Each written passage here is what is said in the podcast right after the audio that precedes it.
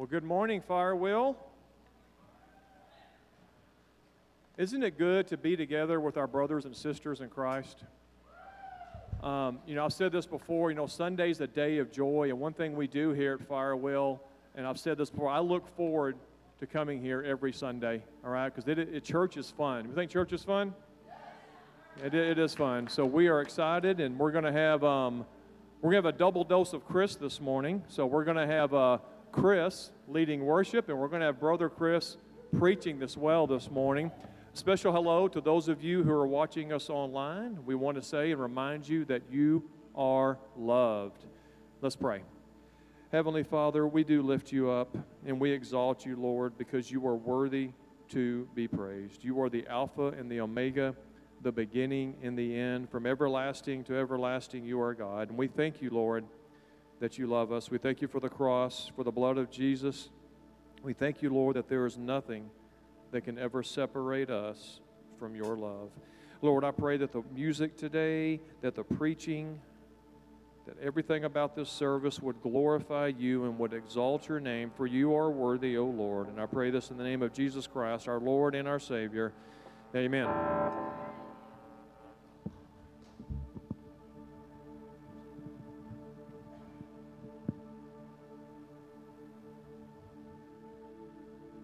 Good morning, Firewheel. How are you today? Glad to be at church?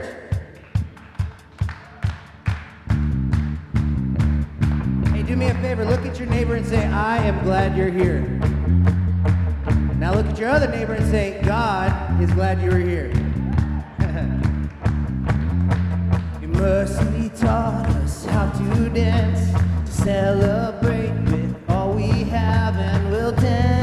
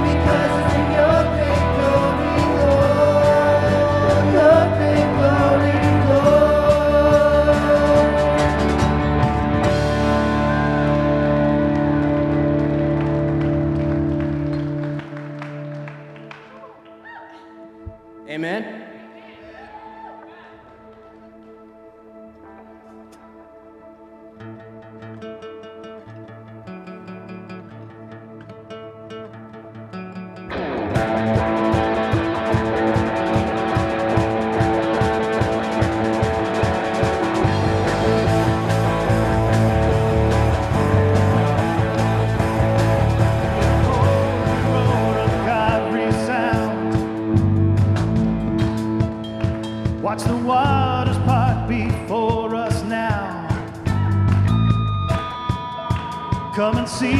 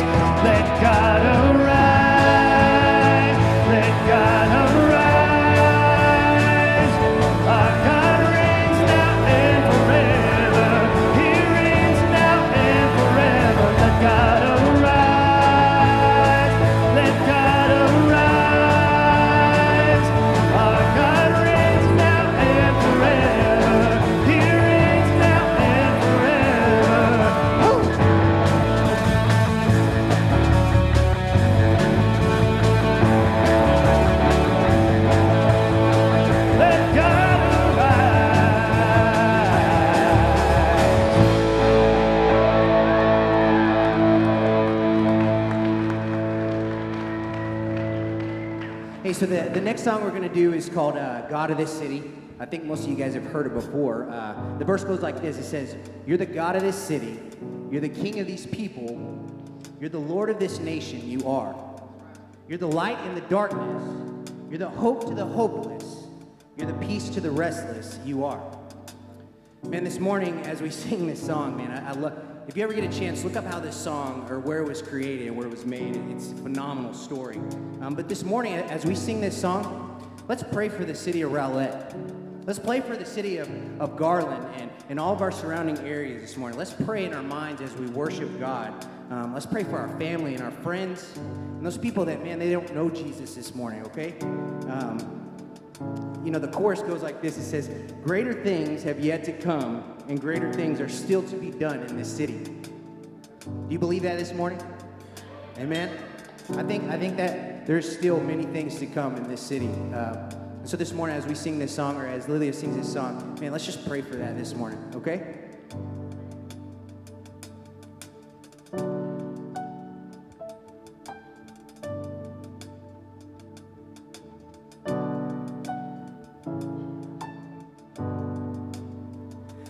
The God of this city. You're the King of these people. You're the Lord of this nation. You are. You're the light in this darkness. You're the hope to the hopeless. You're the peace to the restless. You are. There is no one like our God.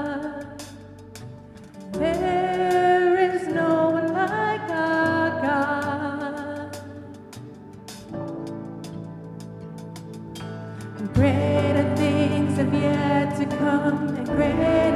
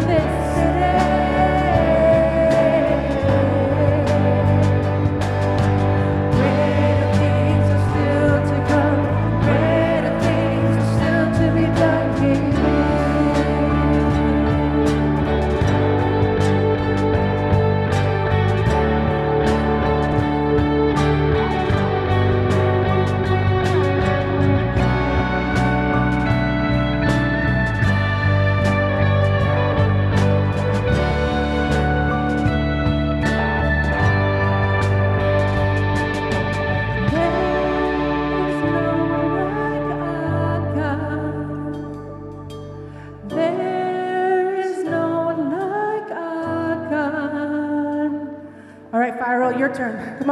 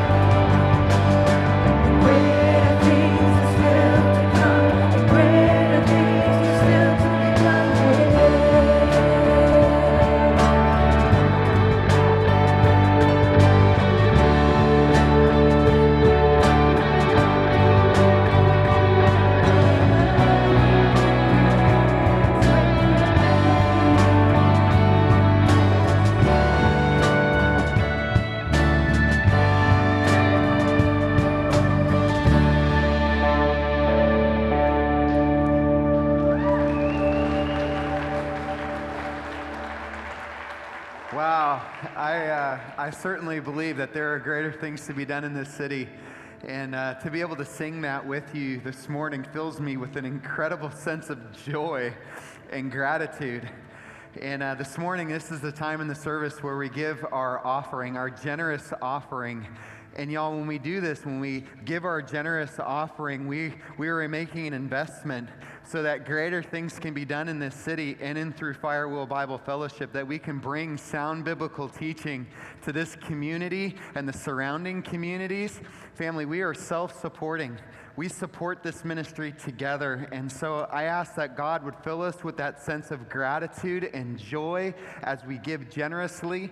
Uh, we can give in and through our offering as we pass our baskets this morning. We can give in our offering boxes. We can give online through text message, through the, through the mail. But here's the deal we need to give, and we need to be a generous people. Amen? Uh, so, Lord, we are so filled with joy and gratitude for the incredible blessings that, Lord, as you spoke to your disciples on the mountain, right before you ascended into heaven, you said, Go and make disciples of all nations, baptizing them in the name of the Father, Son, and Holy Spirit, teaching them everything I have commanded and I'm with you to the end of the age, Lord, as we undertake your mission, your great commission. You are with us. And we, we are being sent into this city, into this community, to bring tangible and true hope through you, Jesus, your death, your burial, your resurrection, your scriptures that you yourself are the Word. And as we proclaim the Word, we are proclaiming Jesus.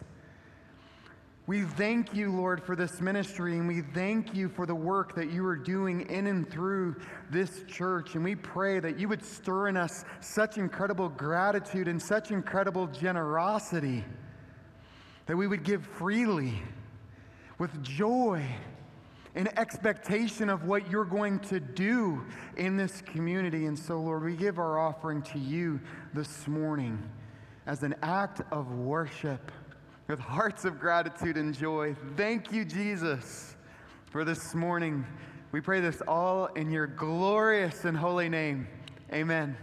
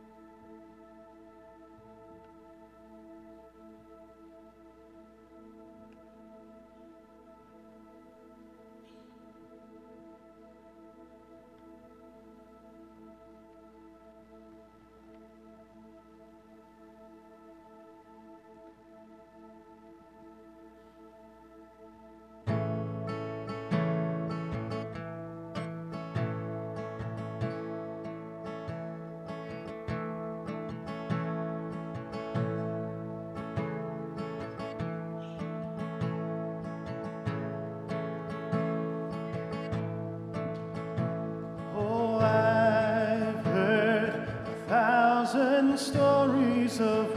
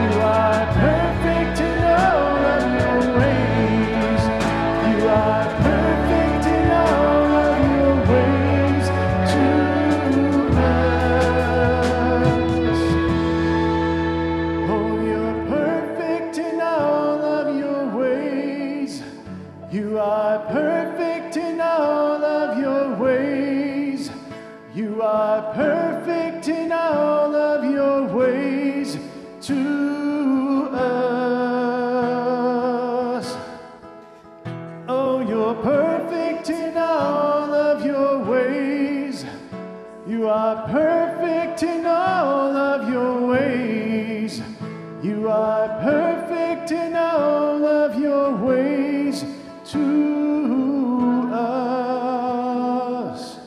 And you're a good, good Father. It's who you are.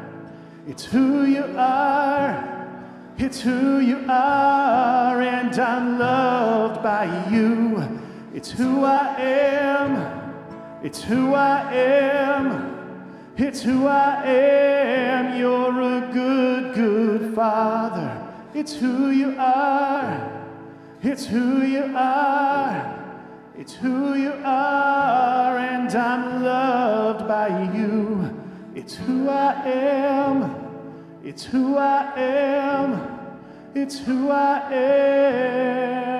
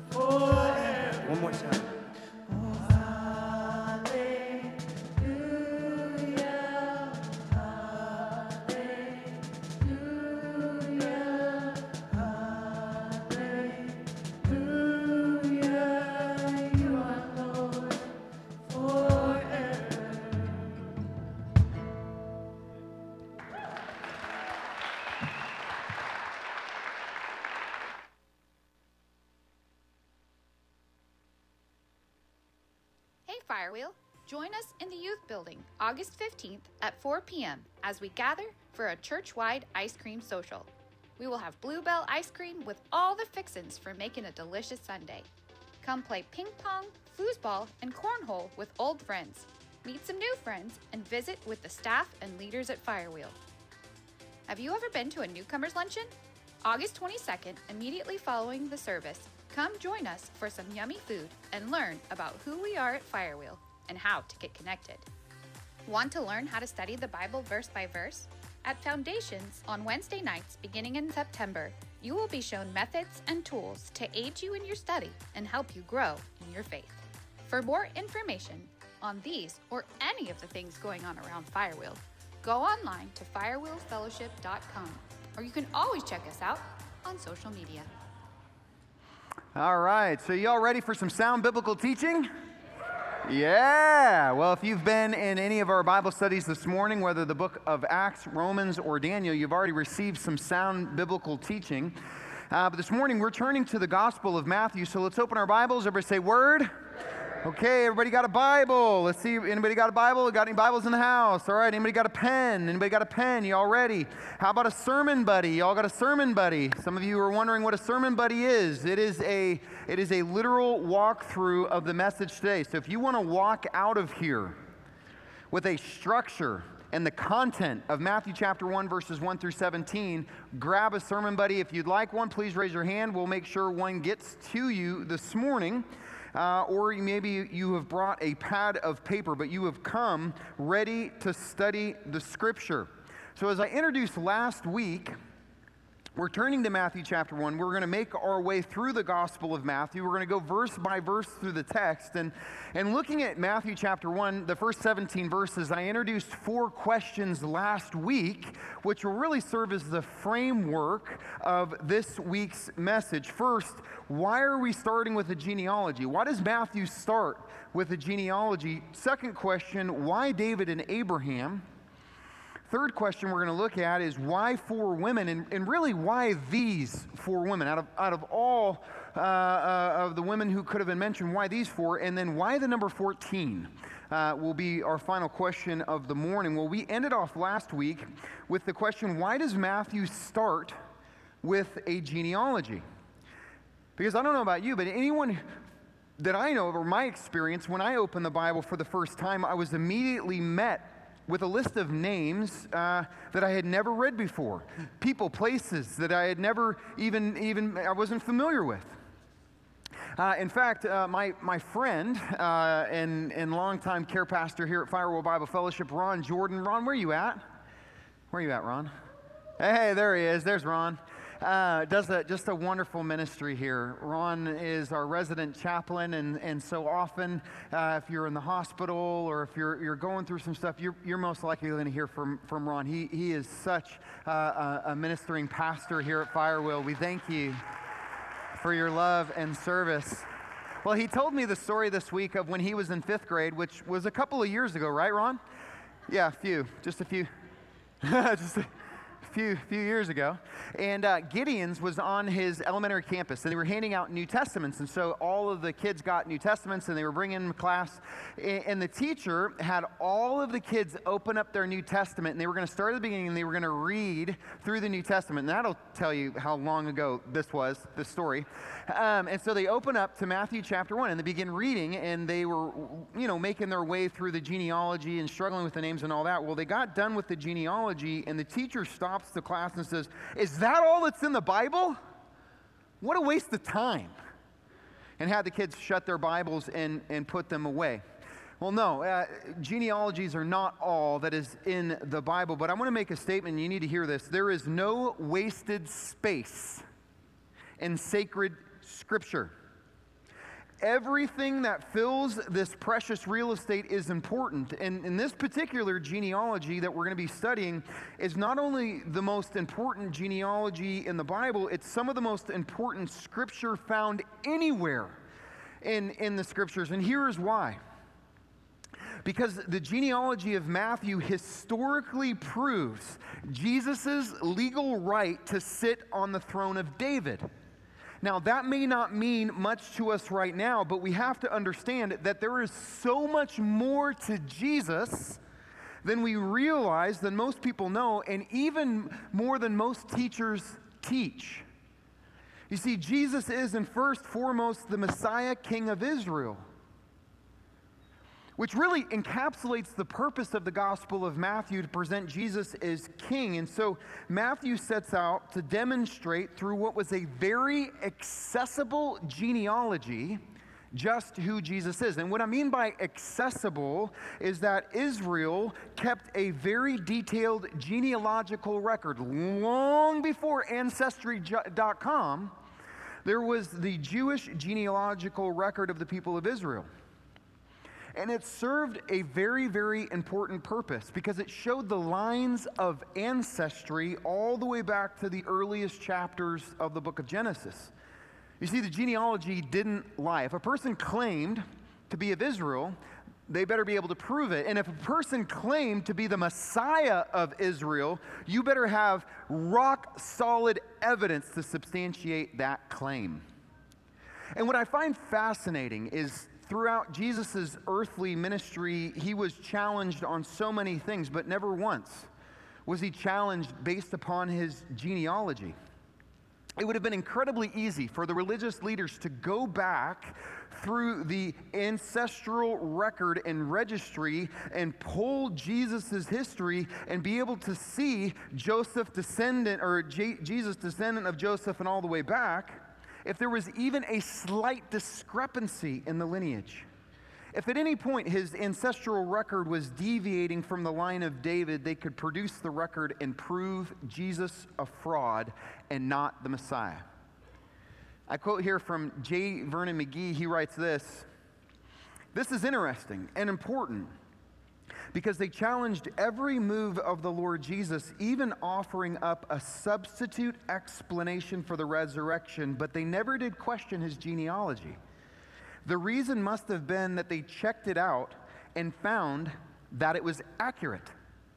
And as it relates to accuracy, J. Vernon McGee continues the New Testament rests upon the accuracy of this genealogy because it established the fact that Jesus the Lord Jesus Christ is of the line of Abraham and of the line of David. Both are very important. As students of the scriptures, we need to know that Jesus is of both the line of David and of Abraham. You see, the line of Abraham placed him in the nation, and the line of David places him on the throne. He is in that royal line. Now, to better understand uh, what we're going to be looking at in Matthew chapter 1, I went for a contemporary example of how a genealogy is used to prove a line of royalty. So I took a quick trip to Great Britain via Wikipedia. Uh, and so here is the contemporary uh, uh, British line of succession. We should have a picture. Oh, there we go. So right up there at the top, and you'll notice the darkened line, we go from Queen Elizabeth down to, to Prince Charles, uh, Prince of Wales, and then down to Prince William, Duke of Cambridge, and, and then down to their children, Prince George and Princess Charlotte and Prince Louis, and then back up uh, to Prince Harry and down to Archie and Lilibet, and then back all the way up to Andrew, Duke of York, and, and so on. And, and, and as I reflected on that, I, my immediate thought was, wow, they're still doing that, huh? Anyway, if you have any, if any Brits in the house, you are loved as well. You are loved here at Firewheel. Um, but the purpose of this genealogy serves an important uh, role. Because what it does is it protects the royal line and the throne of, of Britain. And that, what it means is Larry, uh, Duke of Garland, can't just like walk in, kick the door open at Buckingham Palace, and proclaim himself the king. Why? Because he's not of the ancestral line. Well, the same is with Jesus. If it cannot be proven that he is of the legal and royal line of David, then he is not the king. But if according to Jesus' human lineage it can be proven that he is of the legal and royal line of David, and that he is of the house and lineage of Abraham, we best prepare ourselves. to take the humble posture of knees bent, head bowed, proclaiming Jesus as King. Matthew chapter 1, verse 1. The book of the genealogy of Jesus Christ, the son of David, the son of Abraham. Now, this unique opening of Matthew's gospel draws our attention to the focal point of not only this genealogy, not only the focal point of the Gospel of Matthew or of the New Testament or of the Old Testament, but, the, but really the focal point of all of human history. You see, Jesus Christ is the central person in all of the scriptures. The Old Testament pointing to him, the New Testament revealing him, and now the church anticipating his return. The name Jesus means Yahweh saves. The name Christ, and it's really a title, it's not his last name, it means Messiah or King. Both names together declaring the twofold purpose of Jesus Jesus, Savior, Christ, King. And so this week, every time you hear the name or think the name or read the name Jesus, I want you to immediately say, Savior. And every time you hear the name or think the name or read the name Christ, I immediately want, want you to say King. And even when that, when that person prof, uh, profanes the glorious name and in frustration declares Jesus Christ, I want you to immediately go, Savior King. So let's practice. Jesus. Christ. Jesus. Christ. Woo! So this morning, every time you hear the name Jesus or Christ, feel free to declare it. Jesus Christ. Woo! And in this verse of, verse of Matthew's gospel, there are two very important people of the Old Testament referenced, both David and Abraham, which can lead us to scratch our heads a little bit and ask the second question that we're going to be looking at why David and Abraham? And, and really, how is Jesus, yeah, the son of David and the son of Abraham? I'm really glad you all asked that question. That's good.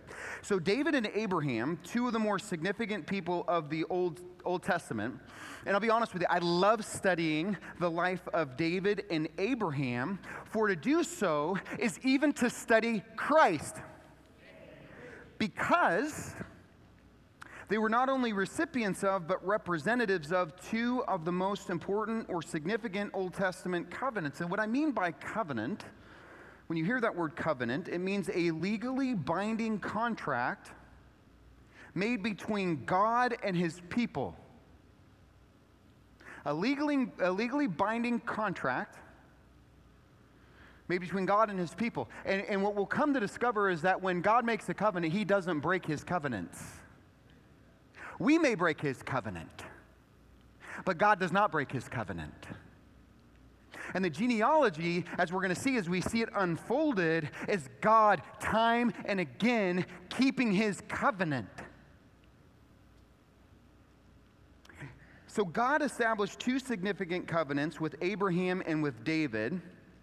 And by declaring Jesus Christ, the son of David and the son of Abraham, what Matthew is declaring is that Jesus Christ is the one who fulfills the promises of the covenants made to David and Abraham. So we're going to briefly look at the two covenants. The first is called the Davidic covenant. The Davidic covenant. And this was established in the book of 2 Samuel, chapter 7. And really the whole chapter, chapter 7, but I isolated two verses, verses 12 and 13. David had desired, he had a desire, a very good desire. He wanted to build God a house. And God, through Nathan the prophet, was like, I appreciate your heart, but I'm going to build a house. And really, I'm going to establish a kingdom in and through you, David. The verse reads, 2 Samuel chapter 7 verse 12 When your days are fulfilled and you lie down with your fathers I will raise up your offspring after you who shall come from your body and I will establish his kingdom. He shall build a house for my name and I will establish the throne of his kingdom forever. That through the royal line of David would come a king who would rule forever over a kingdom that will have no end, an authority that has no equal, a rule that has no rival. We're speaking of the theocratic rule of God on planet Earth. Jesus is the fulfillment of that promise made to David some 900 years before the birth of Christ. That when God declared, I will establish the throne of his kingdom, he was speaking of the throne and rule of Jesus Christ. Amen. It is a kingdom and a rule that Jesus will establish when he returns for his church. Church, get ready the Lord is going to return. Following that great tribulation, as recorded in the book of Revelation, will come the great millennial reign of Christ, where he will take his rightful seat on the throne of David, and the church will rule with Christ. King. King. Well, the second great covenant referenced in Matthew 1 1 centers on the great patriarch of Israel, Abraham. It is called the Abrahamic covenant, delivered to Abraham in Genesis 12, referenced in other passages. We're going to look at Genesis 22, verses 16 through 18. Genesis 22, by the way, in my opinion, is some of the holiest scripture of the Old Testament. Every time I teach it, I remove my shoes because I feel like it's holy ground. For it is up the hill of Genesis 22 that Abraham walked with his son. The wood was laid upon his son Isaac. And when they reached the place of sacrifice, he laid his son out on the wood, preparing to sacrifice him, his only son. God intervenes. But there would come a day when God's son, his only son, would walk up most likely that same hill, carrying a cross. And upon it he would be laid, but there would be no intervention from heaven. The Father would offer his Son as a sacrifice for the sins of the world. Genesis 22, holy ground. And it was at that moment, in an obedience, the Lord spoke to Abraham through an angel. Verse 16, by myself I have sworn, declares the Lord, because you have done this and have not withheld your son, your only son. I will surely bless you, and I will surely multiply your offspring, plural, as the stars of heaven and as the sand that is on the seashore, and your offspring, singular, shall possess the gate of his enemies, and in your offspring shall all the nations of the earth be blessed. Y'all, Jesus is that offspring. Jesus is that blessing that through the conduit of Abraham would come the blessings of Jesus to the world. That when Abraham looked up at the stars and the constellation, and as he looked out over the sands, what he was seeing were the children of faith who would come to faith in Jesus Christ. Family, we who are of Jesus, we are a part of that celestial blessing. We who are of Christ are of the innumerable sand grains of salvation. That through the Lord Jesus Christ, we are recipients of the divine blessings of God. And as you look at Matthew chapter 1, verse 1, you'll notice that David is referenced first and then Abraham, which has led people to question why David first and why Abraham? They're out of order, chronologically speaking. It is because for Israel to receive the divine promises of Abraham, they would first have to bend their knee to Jesus Christ, King. And in today's economy of the church, so often we hear, I want the blessings of God. I want the blessings of God. We will not receive the full blessings of God until we bend our knee before Him as King. Then come the true blessings. So, with all of that, we are now going to travel back some 4,000 years. And we're going to begin to unfold this, this genealogy, beginning with Abraham. Matthew chapter 1, verses 2 through 6 we are going to travel from Abraham to David through the genealogical record. Verse 2 Abraham was the father of Isaac, and Isaac the father of Jacob. I remember the day. I was sitting at a burrito restaurant, Southern California. You never had a Southern California burrito? I'll pray for you. I pray God have mercy, provide that heavenly manna to you at some point in time in your life. But as we sat there over burrito, I was sitting with my pastor. I, I'd just come to faith. And I, and I, t- I asked him, I said, man, t- show me, like, what is this all about? And, and you know the first thing he said to me? Abraham, Isaac, and Jacob. He's like, that's the foundation. Let's start there. Abraham, Isaac, and Jacob. Jacob, the father of Judah and his brothers, and Judah, the father of Perez by Zerah, uh, and Zerah by what is that name? Tamar. That's interesting.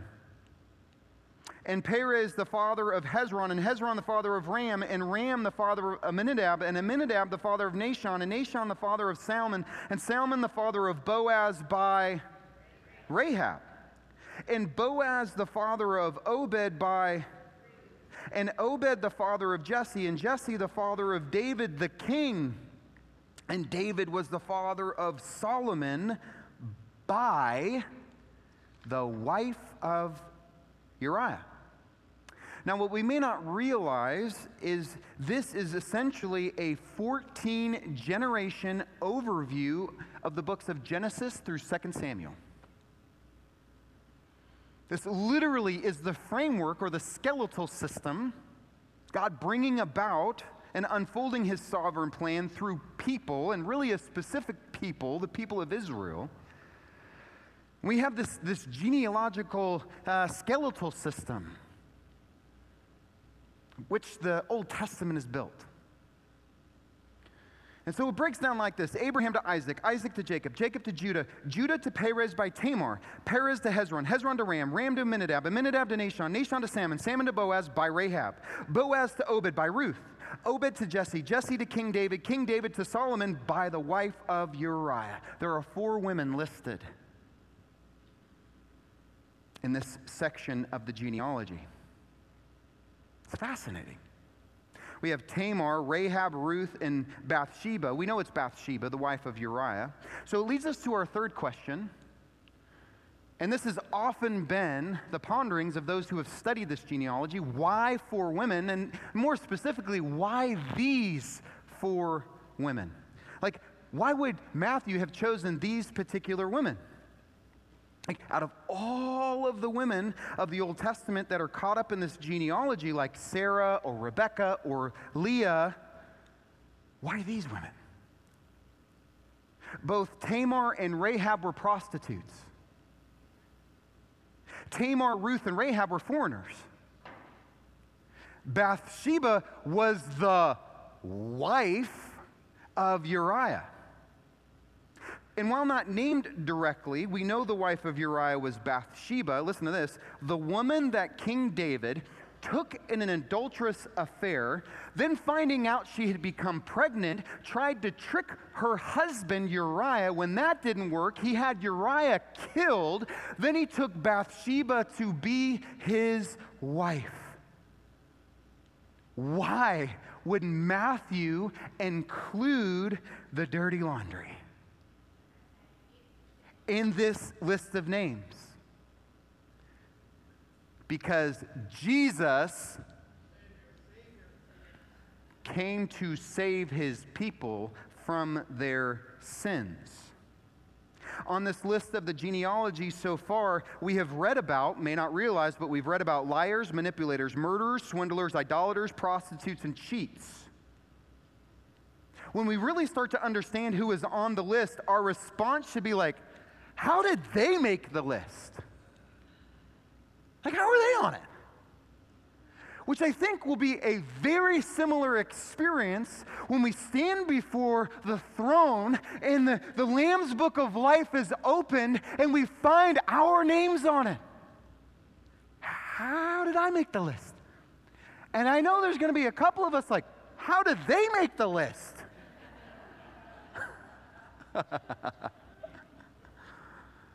really? Because Jesus has come to save us from our sins. There's only one perfect found in the genealogy it is Jesus. The list goes on. Matthew chapter 1, verses 7 through 11, we now move from Solomon to the Babylonian deportation. We are now covering the books of 1 Kings through 2 Chronicles.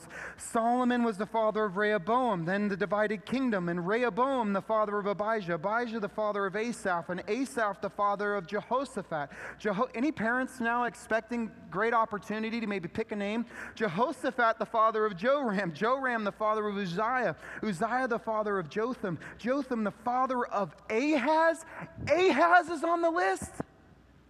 If you all know anything about Ahaz, what is he doing on the list? Y'all know Ahaz's wife's name? Jezebel. How, what? Okay, Ahaz, the father of Hezekiah. Oh, we're like, oh yeah, Hezekiah. Yeah. Hezekiah, the father of Manasseh. Manasseh, the father of Amos. And Amos, the father of Josiah. I love that name. I love the name Josiah. So much so we named our firstborn son Josiah, the boy king. Josiah, the father of Jeconiah and his brothers at the time of the deportation to Babylon. This is the 14 generation overview of the books of 1 Kings and 2 Chronicles. Do not forget, God unfolds his perfect plan and through imperfect people. David to Solomon, Solomon to Rehoboam, Rehoboam to Abijah, Abijah to Asaph, Asaph to Jehoshaphat, Jehoshaphat to Joram, Joram to Uzziah, Uzziah to Jotham, Jotham to Ahaz, Ahaz to Hezekiah, Hezekiah to Manasseh, Manasseh to Amos, Amos to Josiah, Josiah to Jeconiah. And then this is just such an interesting little statement. At the time of the deportation to Babylon, 586 BC. That's where the story should have ended.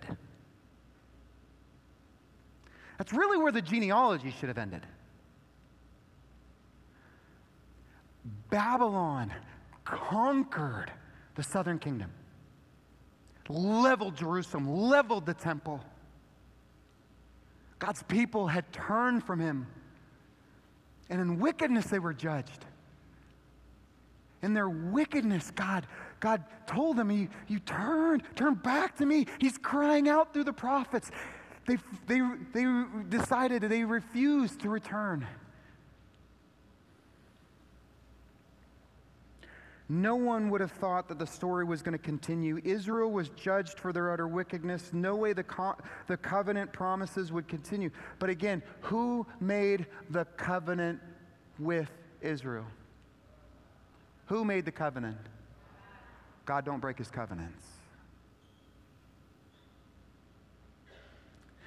That when Babylon destroyed Jerusalem and leveled the temple in the year 586 BC, the nation of Israel ceased to exist. And for 70 years, there was no nation of Israel, but the covenant promises continued, for the genealogy continues. Matthew chapter 1, verses 12 through 16. We now move from the deportation to Jesus. And after the deportation to Babylon, Jeconiah was the father of Shealtiel, Shealtiel the father of Zerubbabel, Zerubbabel the father of Abiud, and Abiud the father of Eliakim. And there's a point here where we, we move. We can trace it through the scriptures, and then all of a sudden we're moving into a genealogical record that we no longer have access to but preserved here in the book of Matthew. And Eliakim the father of Azor, Azor the father of Zadok, Zadok the father of Achim, Achim the father of Eliud, Eliud the father of Eleazar, Eleazar the father of Matthan, Matthan the father of Jacob, Jacob the father of Joseph, the husband of Mary. There's our fifth woman of the genealogy. Mary, of whom Jesus was born, who is called Christ. You see, called, title, Christ. He is King. We made it to Jesus. That's right. This is the genealogical overview of the books of Esther, Ezra, Nehemiah, and beyond. This 14 generation overview and again, you have Jeconiah to Shealtiel, Shealtiel to Zerubbabel, Zerubbabel to Abiud, Abiud to Eliakim, Eliakim to Azor, Azor to Zadok, Zadok to Achim, Achim to Eliud, Eliud to Eleazar, Eleazar to Matthan, Matthan to Jacob, Jacob to Joseph, Joseph to Jesus. The legal father. And we're going to watch as that unfolds. And it's very important that I say legal father because we'll come to discover who Jesus' Father truly is. Joseph, the carpenter of Nazareth, the betrothed husband of Mary, to whom would be born Jesus, Savior, Christ, King. We can literally trace Jesus' earthly lineage all the way back through 2,000 plus years of genealogical record. And through the genealogy of Luke 3, we can actually trace Jesus' lineage all the way back to Adam. The first Adam, and now the second Adam. It is powerful and profound stuff. So now Matthew concludes his genealogy in a unique way with numbers, which should not be all that shocking because we know by trade, Matthew is what? A tax collector. So he starts playing with some numbers.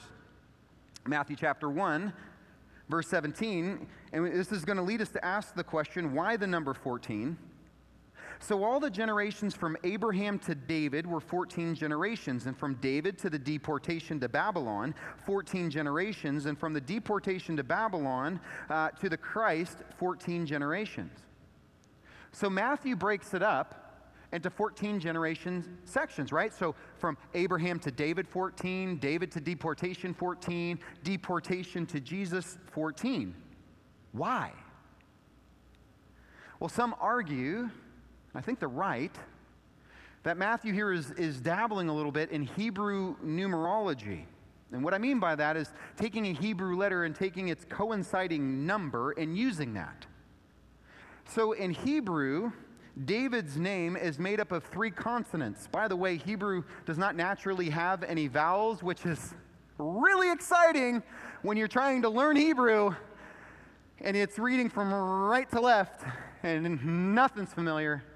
It was a great two years. Anyway, still have those dreams. Do Y'all have any of those dreams from like when you were in school, like you forgot to take a class and you wake up and you're like, oh no, I've got to go to 11th grade English. And you're like, I'm 41 years old. Sure, I passed that.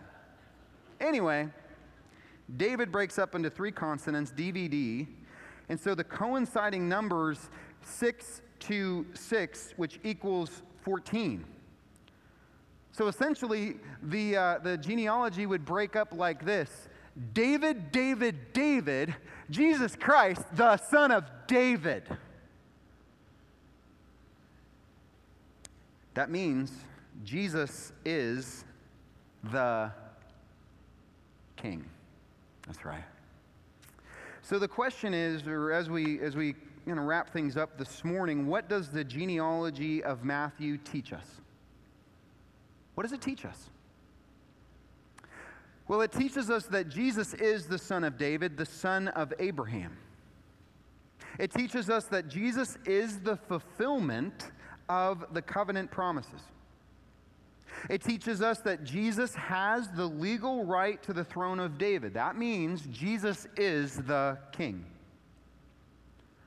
One of the takeaways I'm seeing is that God brings about his perfect will through really messy people. It's kind of an understatement, actually, as you read through the genealogy and study their lives. They, really messy, which is why I feel very comfortable around the, these names, because if it was all filled with perfect, perfect people, I, I don't know, because I ain't perfect. Not even close to it. And the, and the significance that God does perfect work through really messy people, I'm like, then maybe God can use a person like me. Hmm. Nothing can stop the will of God from being accomplished. I see this through the genealogy that at the right time, Jesus came into the world through wars and the rise and fall of nations, through a wayward and wandering people called Israel, through their complete apostasy and turning away, God's perfect will was accomplished.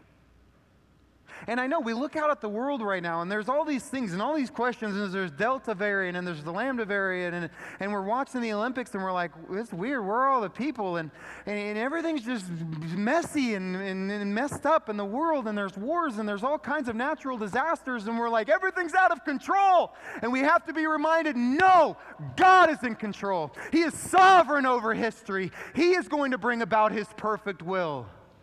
And the more our hearts and our lives are founded on the scriptures and on God Himself, the more we will find stability in the chaos. Yes, the storms will rage and the waters will rise, but our feet are founded on the rock that is Jesus.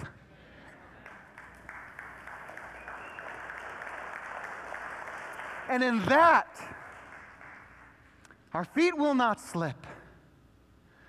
We will find refuge in the shadow of His wings and comfort in the intimacy of a real, true, tangible relationship with God through Christ and His scriptures.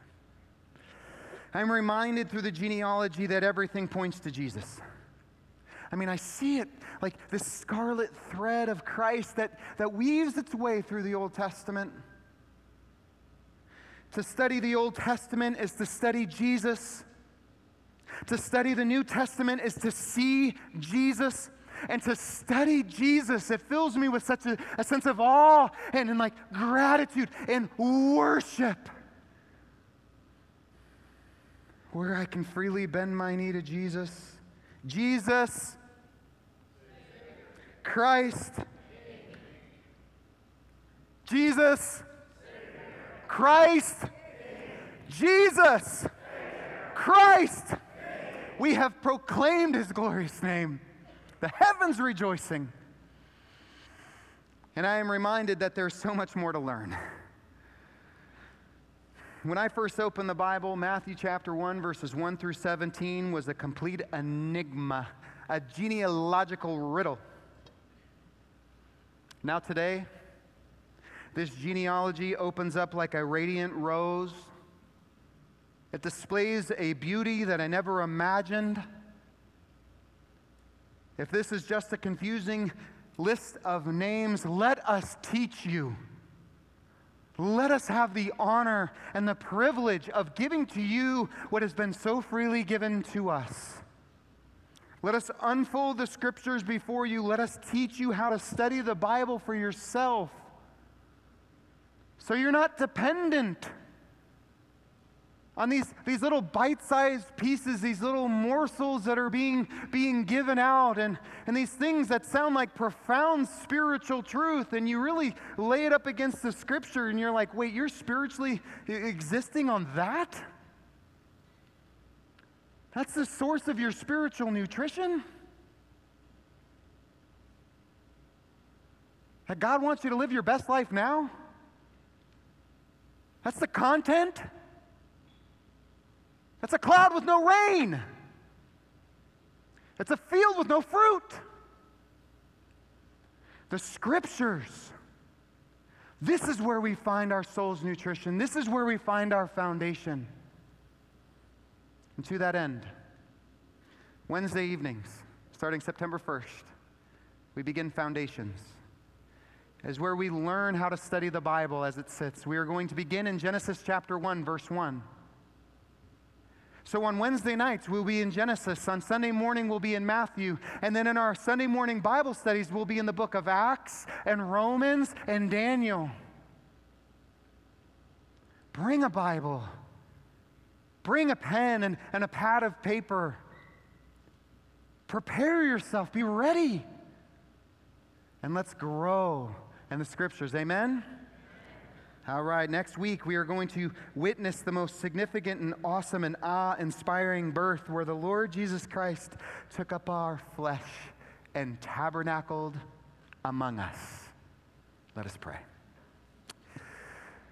Oh, Lord Jesus, our Father in heaven, Holy Spirit, our triune God, we thank you today as we've unfolded your scriptures, as we've gleaned and as we've learned. Our souls have been enriched. Our souls so hungry for you. We are reminded that blessed are those who, who hunger and thirst for righteousness, for they shall be filled. I pray that your, your ministering work has filled our souls. As our minds have been oriented to your divine truth, may our lives be aligned with your divine truth. Jesus, we worship you. We glorify you if you have not bent your knee to King Jesus, please hear this. Jesus died on the cross for your sins. He was buried and he is risen. He is now at the right hand of the Father, interceding on your behalf.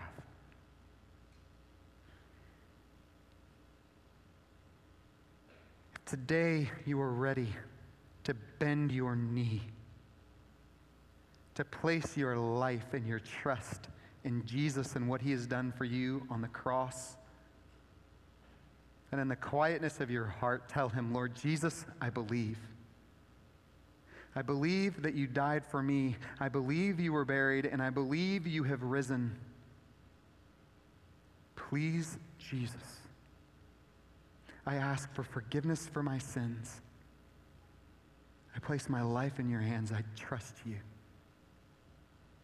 Please save my life. If that is your heart's prayer, the Bible declares you've just passed from spiritual death to spiritual life. You are forever a son or a daughter of the living God. Welcome to the family. Glory. Glory. We rejoice in your salvation. In the strong name of Jesus, Savior, Christ, King, we pray. Amen. All right, family, let's stand together.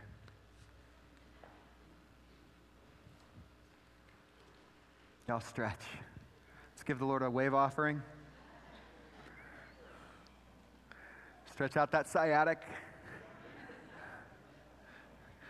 which I didn't know was a thing. Apparently, I'm in my 40s now. Some of you are like, you're still a kid.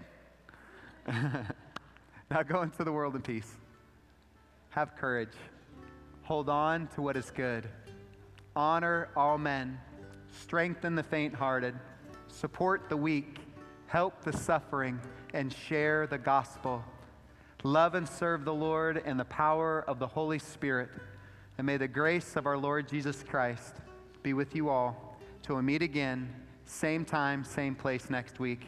And do not forget, family, you are loved. No, you are loved. Thank you. I appreciate that. Well, let's now carry that love outside these doors. But before we do, I know we're going to scamper off to Luby's. I don't know if Luby's is still around. We're going to scamper off to something. But before we do, let's spend time with one another. If you don't recognize somebody, say hello. Welcome them to Firewheel. And I hope you all have a great day. If you'd like to speak with me, by the way, I'm up front here every Sunday. Come on up. I'd love to meet you.